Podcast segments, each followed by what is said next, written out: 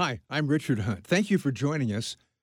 Ever since the 1990s, Veggie Tales has provided a fun and inspirational take on stories from the Bible.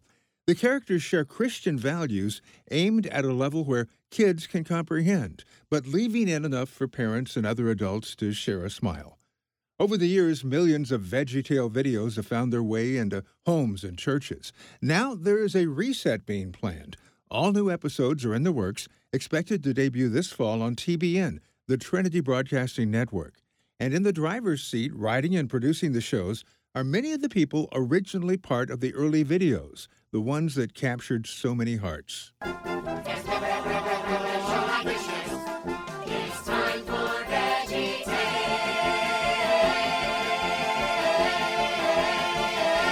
Phil Vischer was the co creator of Veggie Tales, and he is deeply involved in the exciting project for a new generation of viewers. Join me as Phil shares his innermost thoughts about this landmark faith based franchise. So, the concept of, of vegetables talking about God, Phil, where did that, that idea come from? It came out of uh, technological pragmatism, which is probably not where you expect. Uh, some people have accused us of trying to get kids to eat more vegetables, and others have accused us of trying to get them to eat less vegetables. And it was really neither. I was a computer animator in Chicago um, back around 1990, way, way like 150 years ago, in the early days of, of computer animation. And I was trying to figure out how to make characters and tell my own stories but the technology of the day could only handle simple shapes. So you couldn't do people, you couldn't do puppies, you could only do like the scrubbing bubbles commercials, which were little balls that raced around a bathroom, making it clean. And I thought, okay, I need really simple shapes to tell Bible stories. What should I use? And I thought, well, how about a candy bar? And so I made a little candy bar on the computer and I gave them eyes and a nose and a mouth. And I thought, okay, this could work. Kids like candy bars. And then my wife walked by. I would, I had been married about a year at this point, and said, you know, kid, uh, moms are going to be mad if you make their kids fall in love with candy bars. And I thought, oh, she's right. Okay, what is shaped like a candy bar that wouldn't make moms mad about their kids falling in love with? And the next thing that popped into my head was a cucumber. And uh, that's where vegetables came from. It was looking for simple shapes. So I made Larry the cucumber. He was tall and skinny. He needed a friend who was short and round. I thought, okay, tomatoes, short and round. So we had a cucumber and a tomato. And that's how VeggieTales was born. Wow. Now, I understand in doing some research here that the very first episode was created in a, in a spare bedroom you had? Yes, I started. Uh, Where's God When I'm Scared was the first episode. I started out in a spare bedroom. I was actually trying to animate the episode all by myself, and I got about four minutes into it and I realized I was not going to make it. It was too too slow, too labor intensive. So I had to hire. Uh, I hired two kids right out of art school, guys right out of college, to help. And then my wife said, "I don't want them coming into our house and working in our spare bedroom. So you need to move out." And uh, so we were on the north side of Chicago at the time. We I rented a tiny little storefront office uh, in between a grocery store and a comic book shop on the north side of Chicago. It's about 600 square feet little space. And the three of us, uh, these two kids and I, set up the one computer in the storefront. And because uh, I could only afford one computer because it was, I think, it was about $75,000 to be set up to do that kind of animation back then. And the three of us triple shifted on the one computer around the clock in eight hour shifts. And we got the first episode done in four and a half months in time for Christmas of 1993. And how, when you're processing all this, eh, you know, in your mind and writing the script and looking at the characters, how do you go about adding personalities, you know, to to the vegetables? How do you infuse that? Yeah, it's it's one of a couple of ways. One way is your own personality. So uh, Bob is me when I've had too much caffeine and I'm just kind of wired and bouncing off the walls and getting frustrated that things aren't going well. Um, Larry the Cucumber is my friend Mike Nawrocki, who I met in Bible college. Uh, we were doing puppets in Bible college in Minnesota, and we both uh, were ended up ended up being invited not to come back to Bible college because we had missed too many chapels because uh, we were having fun with our, our little puppet team. So Mike is really goofy and laid back. That he became Larry the Cucumber. Larry the Cucumber is him. You meet him, you say, "I just met Larry the Cucumber." Uh, I'm Bob the Tomato. But then there are other characters that I would get inspiration from um, a, a, movie character, you know, someone in a film that would had an interesting voice. And I thought, oh, can I do that voice? That's interesting. So uh, when I was uh, just starting to have kids, one of the popular uh, movies was The Nightmare Before Christmas, and there was the villain in The Nightmare Before Christmas is the Oogie Boogie Man who kind of talks like this, and it was a really fun character. And I thought, oh, I think I can do that voice. Let's put that into a character, kind of a, a villain, bad guy. At the time, I needed a bad guy for one of our shows, so I made a big giant zucchini and I gave him that voice. And he was playing the role of Nebuchadnezzar in the story of uh, Shadrach, Meshach, and Abednego, and that became Mr. Nezer. Uh, so a lot of the characters, you know, Mr. Lunt was his sidekick. I thought, okay, he needs a sidekick. Uh, the sidekick is kind of like a, uh, a gangster's sidekick. I just watched at that point uh, another hit movie was Who Framed Roger Rabbit. In Who Framed Roger Rabbit, there are these weasels, and they're the gangster's sidekick, the bad guy's sidekick. And I thought I could kind of do the voice of one of those weasels. He's a guy who says, "Man, what are we gonna do with these guys?" And I thought, okay, well, that's Mr. Lunt. Is he's a gangster sidekick? So a lot of the characters are me imitating characters from movies that I like just to see, can I do a character like that? And then what vegetable should I put into? Uh, there's, a, I'll tell you one more story. Jimmy and Jerry Gourd. Uh, Mike and I both worked at a video production house in Chicago, and the boss at that video production house had kind of a funny way of talking. And so when we created Jimmy and Jerry Gourd, Mike and I both said, well, let's each do our own imitations of that boss that we had. And my imitation was, hey, yeah, hi, how you doing? And Mike's imitation was, yeah, hey, how you doing? And those became Jimmy and Jerry Gourd. There were both of us doing our own imitations of the same guy. How did you come up with the French peas? Oh, the French peas! Oh, it's quite easy. Mike and I both loved Monty Python. And uh, there's this classic scene in the classic Monty Python film, uh, Monty Python and the Holy Grail, where uh, there are Frenchmen on top of a castle wall hurling insults at the Englishmen, and the insults don't make any sense at all. So the Englishmen are just staring at them. Uh, I saw that probably on PBS when I was in high school, thought it was absolutely hilarious. So we're telling the story of uh, Josh and the Big Wall, basically Joshua and the Battle of Jericho. And I'm thinking, okay, so the Israelites are marching around the wall, you know, seven times. They're going to blow their horns. What are the people of Jericho doing? Are they just staring at them silently? And I thought, no, they're yelling insults. They're on the top of the wall yelling insults, which immediately made me think of the Frenchman in Monty Python's The Holy Grail yelling insults that didn't make any sense. And so I thought, okay, we've got French peas, and they're up there, and they're, you Israelites, you will not destroy our walls and it was just so much fun uh, that we kept using them over and over again. And what do they say? Hello, children of Israel. It was nice to meet you. Now go away, something like that? Yes. Now go away. that is amazing. Now, I understand that, uh, you know, over the years, a lot of videos, uh, probably VHS followed by DVDs, were, were sold.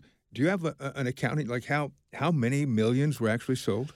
Oh, the last number I heard was 65 million, which is just freaks me out. I have no idea where they all, where they all are. At one point, someone did a did a survey, and uh, there was a, a, at least one VeggieTales video in one third of American homes where young children were present. And that just blew my mind that we were able to take Bible stories and get them into a third of all American homes with young kids uh, simply by doing it in an unexpectedly lighthearted way. Because quite often when we Christians we want to teach people things, we this is serious stuff. This is life or death. You know, this is heaven and hell and and salvation and redemption. This is serious. We need to be serious about this. And not everyone responds to a really serious approach, even if it's a serious message. So we discovered that when I would sit down to tell a Bible story, I would start out by saying, What's sacred about this story? What, what is this story given to us to communicate? Now take that seriously. But once you've figured out what's sacred about the story, then feel free to, to enjoy the rest of it, to have fun with the rest of it. So when Daniel is with the lions in the lion's den, he walks out and says, Thank thanks for the pizza, you know, just as a throwaway joke, like the Lions ordered pizza for him. That's not really messing with what the story is about, but it's just something that makes people say, oh, I didn't expect that. That's fun. So it's that disarming humor that we discovered allows a, a lot more people to get gain interest and access to Bible stories that they thought would be too dry or dull or, or serious for them. Phil, what kind of feedback have you gotten over the years about the the faith influence that the characters have had on on people, on families? Oh, quite often now I, I speak at college campuses uh, quite a bit, and I realize that the college kids coming up to talk to me were the first generation of kids that grew up on VeggieTales. You know, so they were two, three, four when we started, and now they're in college or even now starting to have their own kids. And probably the most common thing that some of these college kids will say is just thank you for my childhood.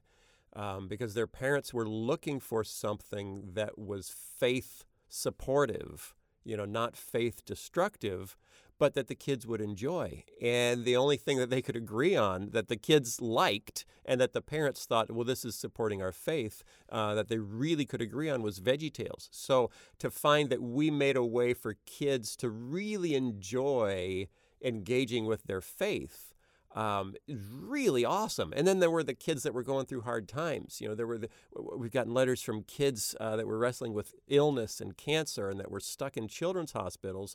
And they were watching VeggieTales over and over again. And it's not just to distract them from a, an illness or a loss, but it's the fact that we're saying, remember, kids, God made you special and He loves you very much. No matter what you're going through, God is there with you in it. So, to be able to communicate that kind of deep theological truth, but in a format that's also entertaining, uh, gave us access to kids in some really hard situations. Now, my understanding is that Veggie Tales is, to use a term, being born again. Uh, at some point in the history of Veggie Tales, uh, things changed, maybe went sideways a little bit. Could you just touch on that, but tell us what's going to be happening? Yeah, so I had um, uh, I started VeggieTales when I was very young, like 25 years old. By the time I was 30, it was the best-selling Christian kids product in the world, and suddenly I decided, you know, I'm going to be Walt Disney. I'm going to be the Christian Walt Disney, and I'm and this is just going to keep getting bigger and bigger, and I'm going to build a theme park, and I'm going to, you know, and so I was chasing this dream to be Walt that I realized in hindsight God did not give me that dream. That was my own head. And so as I'm building and spending and building and spending, I ended up spending myself right into bankruptcy. So I actually lost uh, the company because I was so convinced that God wanted me to be Walt Disney when he was just asking me to be Phil, just tell these stories. Uh, so I lost it, lost everything in 2003. The company was sold. Uh, a company in New York bought it. They made some new videos. Then a company in London bought the company in New York and they made some new VeggieTales videos. Then the company in New York bought it back from the company in London and then they sold it to DreamWorks in about 2012 or so. And then DreamWorks made some new stuff.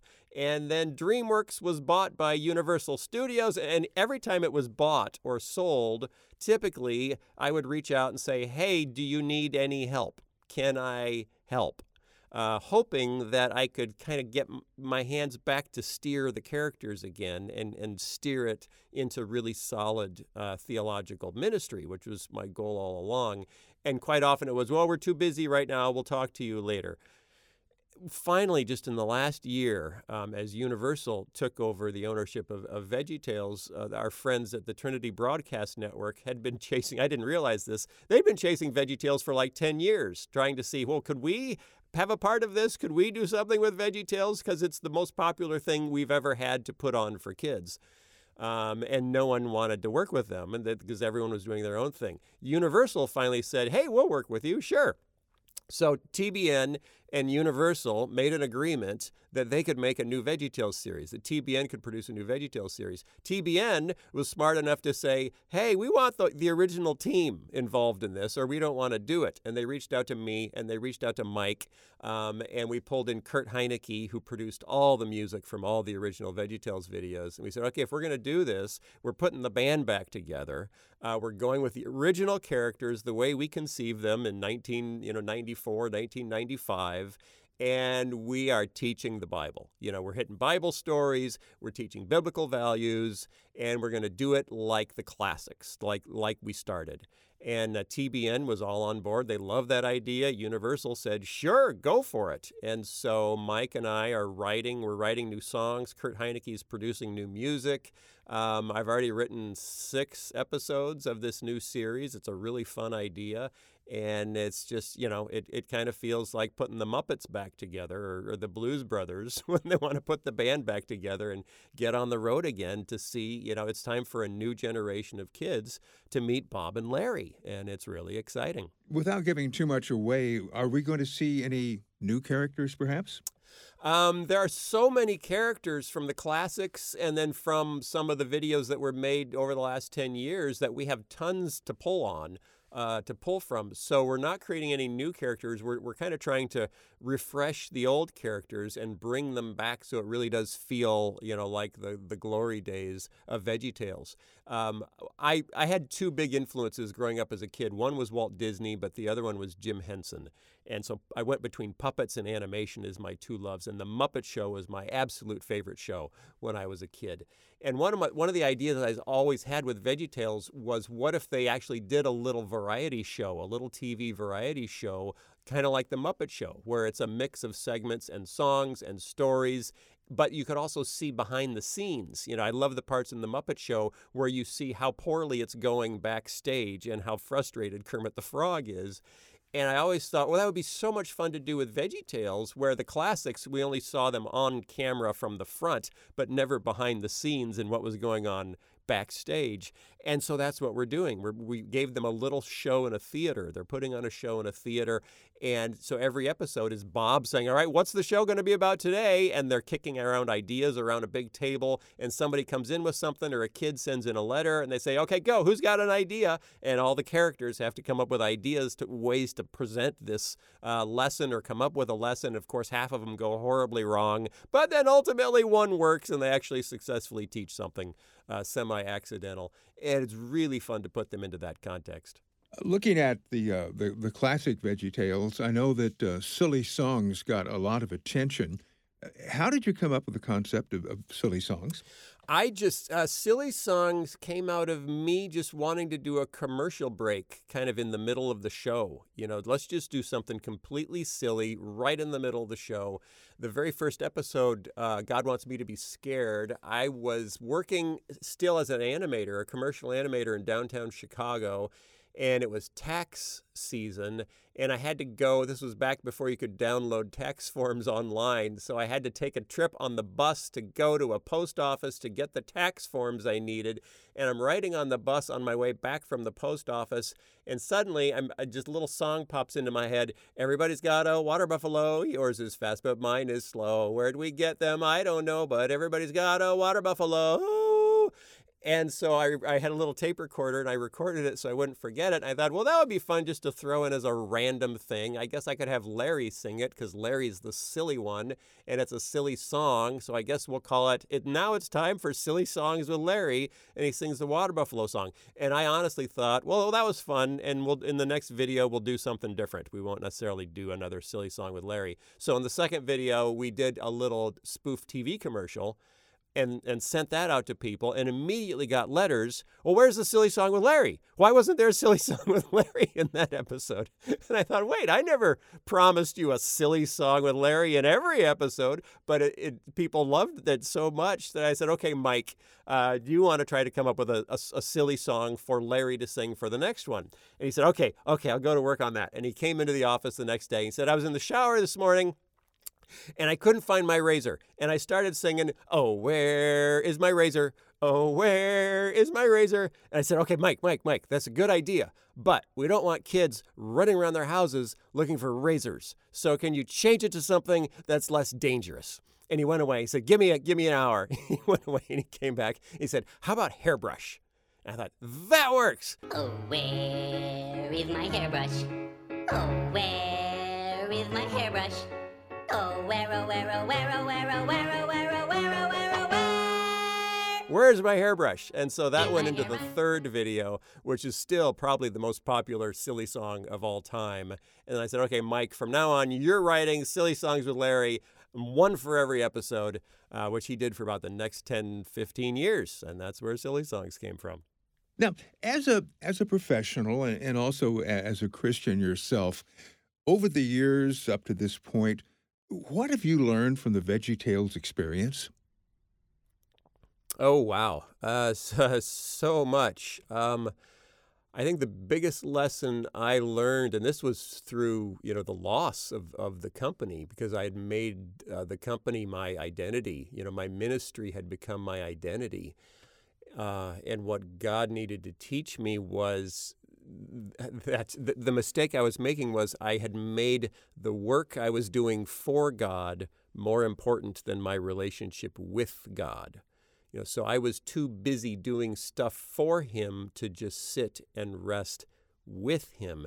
And we don't find our identity when we're working for God. We find our identity when we're walking with God, when we're just doing life with God. And that led to me displacing my identity and deciding, you know, I think God wants me to be Walt Disney, or I think God wants me to be Jim Henson. I think God wants me to be somebody, just not Phil.